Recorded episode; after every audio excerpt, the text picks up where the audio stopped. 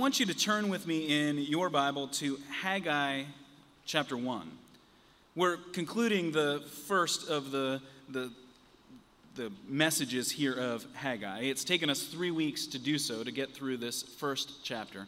As we've set the scene for where we are in the story of what God is doing, the people of God are returning to the land. They've been given the command and even the resources to rebuild God's temple the place of God's presence, the place where they bring sacrifice for forgiveness.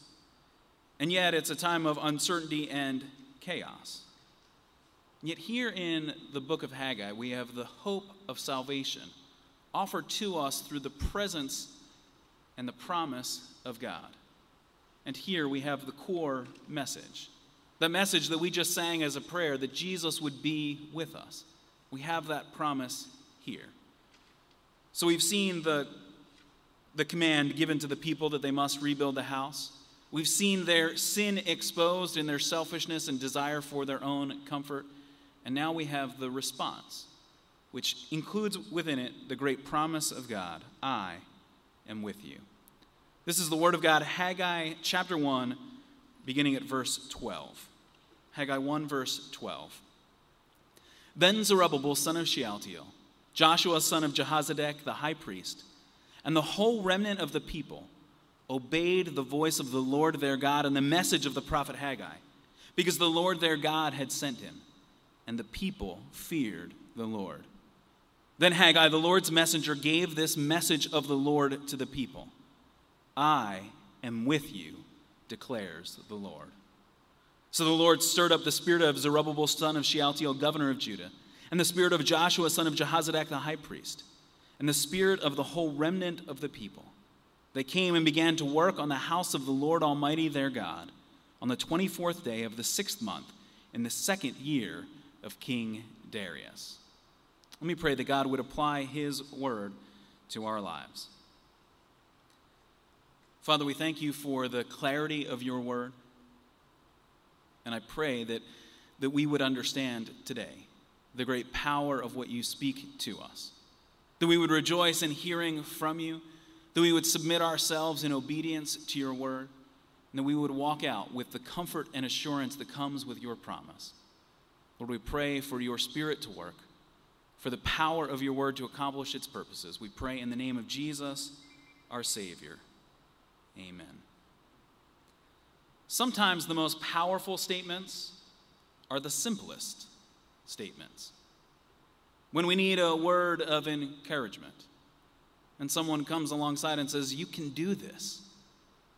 When we need to be reminded of our value and dignity, and someone looks us in the eye and says, I am proud of you. When we want assurance of that relational commitment and someone speaks those words we long to hear, I love you. When we need words of restoration, and someone says, I forgive you. Sometimes it's the simplest statements that carry the most power. And you heard it in the scripture reading. The simple statement that God makes when Haggai brings the word to them. Look again at verse 13. Then Haggai, the Lord's messenger, gave this message to the this message of the Lord to the people I am with you, declares the Lord. I am with you. A simple but a profound theological statement. A, a, a short sermon, but a, but a meaningful statement of God's commitment to us, his people. To all who have come to him by faith, to all who, who aspire to live in new gospel obedience after him. I am with you, declares the Lord. This is the truth that you and I need to hear today. When we feel like we are lost and alone, we have the promise of God that we are never abandoned. I am with you. When we feel discouraged and we doubt our abilities, we have God standing at our side saying, I am with you. When we feel like our lives are rudderless or pointless. We have God standing and giving us His purposes. He stands beside us and says, I am with you. Because here in this, we have a great promise of purpose given to us. The people are responding to the word that's given to them. We see in back in verse 12 the same characters reintroduced to us. The Zerubbabel, who is the great, great, great, great, great, great grandson of David, the king of Israel, the one to whom the throne rightfully belongs, the grandson of the last king before the exile. We have Joshua, who is the high priest, the one who should be there to enter the temple, to on the, the day of atonement enter the holy place to bring sacrifice. And then we have the remnant of the people introduced to us again. It's the leaders of God's people, the, the spiritual, moral, religious leaders, along with the, the whole remnant of the people that are there. And what do they do? Verse 12 tells us they obeyed the voice of the Lord their God and the message of the prophet Haggai because the Lord their God had sent him. The people obey, they respond to the command. You, you heard last week as Mike opened God's word for us that, that the sin of God's people is exposed, and now they respond, they obey. They repent, they turn from their sinful ways, and they turn back to God in gospel hope, in the hope that God is the God who forgives their sin. And at the end of verse 12, we read the phrase, and the people feared the Lord. They are in awe, they have terror at the great power and might of God. And, and sometimes in, in the scriptures, the, word that's, the words that are translated to us as fear are, are more in the, the sort of joyful obedience and reverence, a, a sense of awe at God's greatness and power. But the words here are words that are much more terrifying. They're, they're words that would describe the reaction you would have to, to, to a frightening situation. The people fear the Lord. And that, that means that they have seen their own sin. That they recognize that they stand under the judgment of God, that they hear that, that He is the Lord Almighty, the Lord with all power and authority. And they see themselves exposed before them as those without hope except in His forgiveness. And yet, this kind of response is one that, that seems so old fashioned, so outdated to us. We don't even like the, the description of a God who is a God that you would say you would fear him. We want a God who can be loved. We want a God who will come alongside us as a, as a buddy uh, to offer a word of encouragement. And so, so when the scriptures say that the people feared the Lord, because God is a God of wrath, of righteous judgment, we kind of step back and say, ah, you know, let's, Kevin, could we flip a few more pages and get to the part where he's kind of nicer? Because I, I want a nice God. I don't want an angry God. See, and yet, that, that betrays a misunderstanding of, of who God is. To want a God of love without Him being a God of justice means that you're willing to just let whatever has gone wrong in this world continue to run amok. You're willing to say, anyone who has ever done anything wrong to me or against me, well, that's just the way the world works. God's the God who just comes alongside and He just loves everybody. He never exposes our sin or confronts us. And, and see, when we, when we fear the Lord, when we have a terror before his great wrath and power, it's a recognition of our place as sinners. That we have to, we have to come to God as he really is, not as we would like him to be. But don't you see, the way he really is is, is, is what we actually need him to be. The God who's just the buddy who shows up with a word of encouragement is, is just as helpless as we are in the face of injustice in the face of sin, but yet that's not the, the God who shows up here. He is the Lord Almighty. He is the one who is rightly feared by sinners, but yet he is, yes, also the God of great love and purpose. See, in their fear, they, they understand their own sin. And so, what are they doing? They are repenting. They are turning away from their sin and turning back toward God. They had disobeyed, and now seeing what God has done, they decide, given what God has done, they will now choose to obey, to follow him. And so they fear him because of his great power and majesty. We, we see here then the promise of their purpose, that they are given the, the purpose of turning toward God, of following God, of obeying God. And yet, in, in Haggai's message, we also have the promise of God's presence. They're given new purpose, but they also have the promise of God's presence. See, actually, the, the, the sermon could have ended before this. Haggai came and he, he brought a word of judgment to them. And the people respond. They hear the judgment and they see their sin, and so they turn from their sin back to God. And so the sermon could just end there. And yet, God, in His graciousness, what does He do? He, he offers them, in the midst of their repentance, the promise of His presence. This phrase, I am with you, will be repeated in the, the next chapter. It's here at the center of Haggai's message. God coming to his people and saying, I am with you. And so the people, hearing the promise of God's presence, are encouraged by God's word. And, and even the way that they're described should be an encouragement to us. How are the people described? They are a remnant. Meaning there are some people still left who follow after God. Now, that, that actually is a, a reminder of God's promise to his people. That the exile itself, that the, the, the taking of the people from the land, at the, because of their sin, the direct judgment of God, God, throughout the, the times of the prophets, kept reminding them, but I will keep for myself a remnant. It might just be a few. It, it, it doesn't look like much, but God is, is telling us that He is keeping His promise. His promise doesn't fail. And so when you read through the, the prophets, you, you, you flip through the, the pages of Isaiah and you see God keep saying, But I will preserve for myself a remnant. The judgment, yes, will be severe, but the promises will stand. And, and, and, and again, look with me at how God is introduced to us. We, we've seen that, that when, it, when his name comes to us in all capital letters, that's his, his, his name that he has announced. He, he is Yahweh. But, but notice here in verse 12 how he's introduced to us.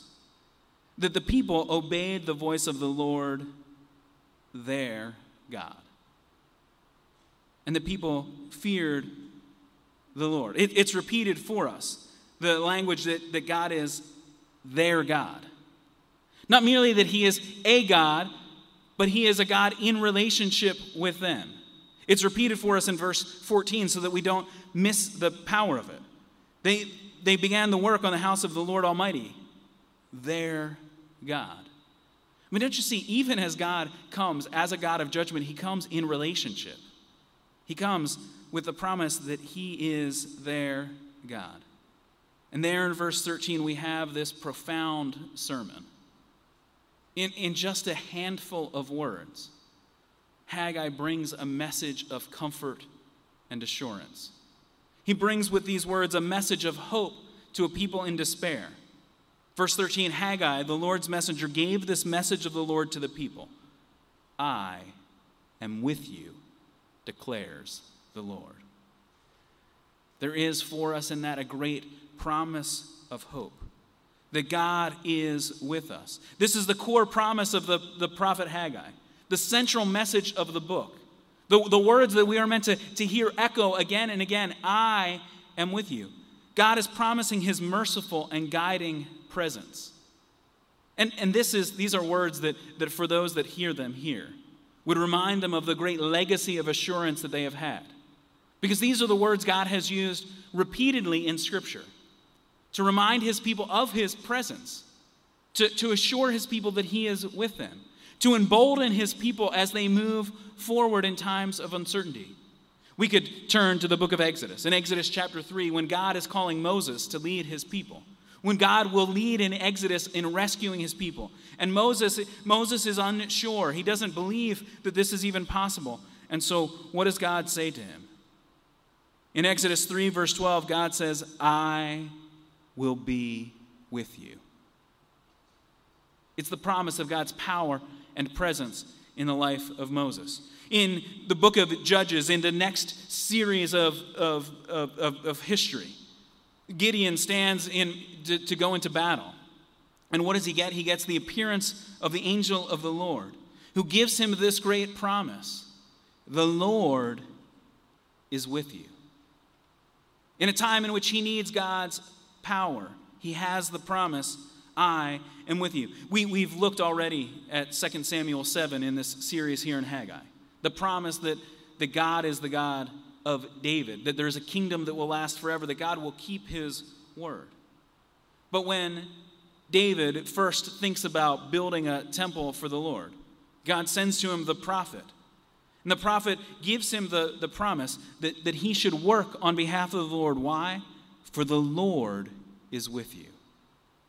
This great legacy of faith continues. It's, it's echoed in the prophets. The prophet Jeremiah will say, uh, even as he's being called, God speaks to him and says, Do not be afraid, for I am with you, and I will rescue you.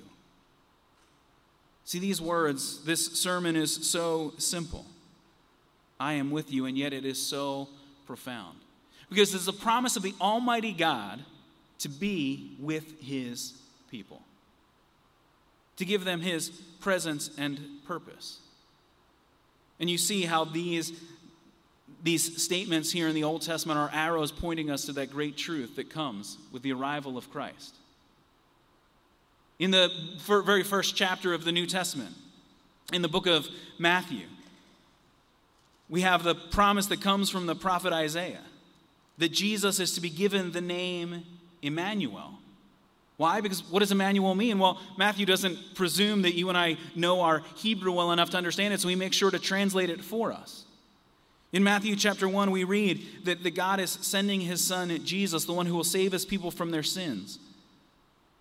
He is Emmanuel. He is God with us. See, God has been repeating the promise to his people so that the arrival of Jesus, they hear it in its fullness. Not merely a word spoken through a human prophet, but the word spoken by God Himself.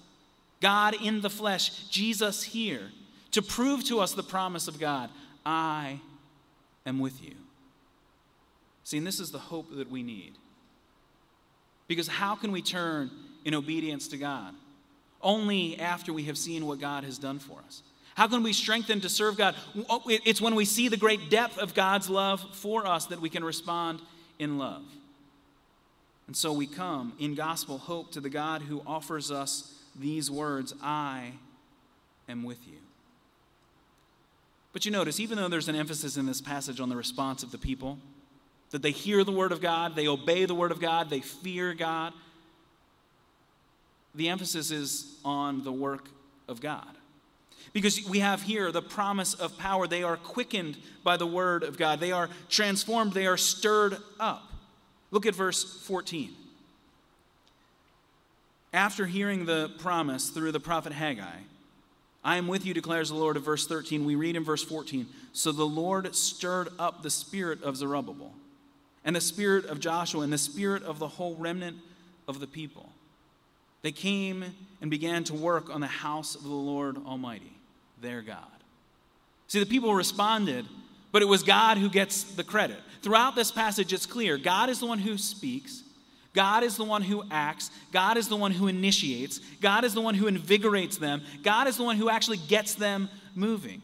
Because the message of the Bible is not a message of, of how you can make yourself right with God. It's not a message of, of how you can sort of pull yourself up, clean yourself off, and get yourself going. No, the message of the Bible is the message that you cannot do any of those things. Your sin is so great that you are left in terror before God, horrified at the depth of your own sin. And yet, what does God do? He comes to you, He lifts you up. He cleans you off and forgives you. And so, in these words, I am with you, we have the great promise that God is the one who does all of the work. And, and, and unless we miss it, Haggai makes clear oh, yeah, even their response, that was only because God got them moving. The Spirit of God is the one who moved their spirits to actually obey. God is the one who gets all of the glory and all of the credit because the promise here is a promise of power power that comes from God, power that gives glory to God. See, God's word did not return to him empty, but accomplishes its purposes. And so, are you listening? I mean, not merely listening to me as a spokesman, are you listening to the word of God. Because this message comes to us today not so that we can just sort of make ourselves feel comfortable and get on with our lives as they had been. No, the Word of God confronts us so that our lives will be different than they have been. That our lives will be as they actually should be. See, sometimes we want a God who just loves us as we are and leaves us as we are. And yet, what does God say? I am with you. And so, yes, God loves us as we are. He loves us even in the midst of our sin, even when we cower in fear, even when our sin lays exposed. And how do we know that? Because He says, I am with you. He sent His Son to die in our place, but God doesn't leave us where we are.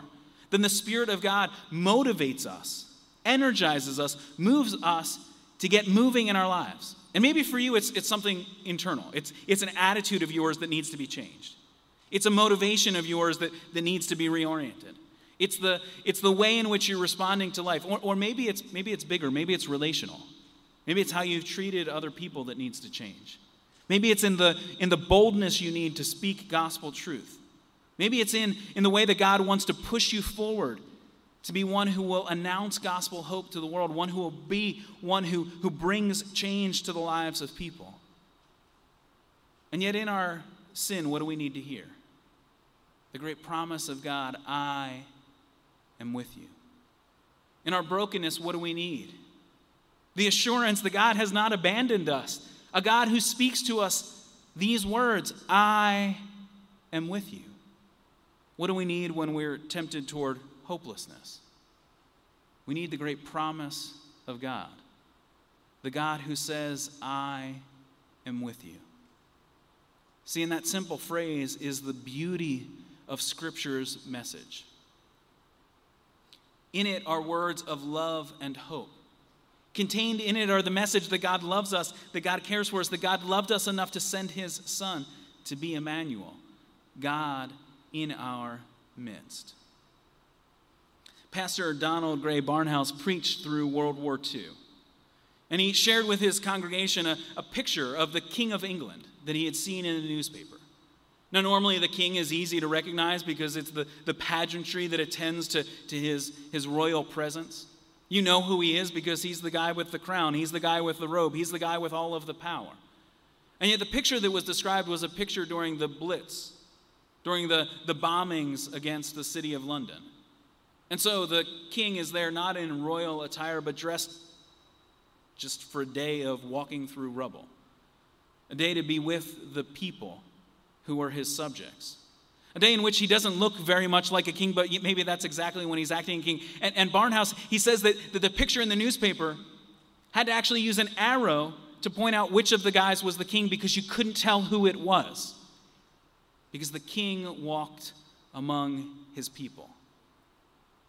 And Barnhouse, echoing and building to a crescendo, says, Thus came Jesus Christ, the king who says, I am with you. The king who comes with the power and authority to bring forgiveness. The one in whom we should cower before his might and power. And yet he's the one who comes and says, I love you. He proves to us the depth of God's love. In our weakness, God says, I am with you. In our sorrow, God says, I am with you. To lift us from sin, God promises, I am with you.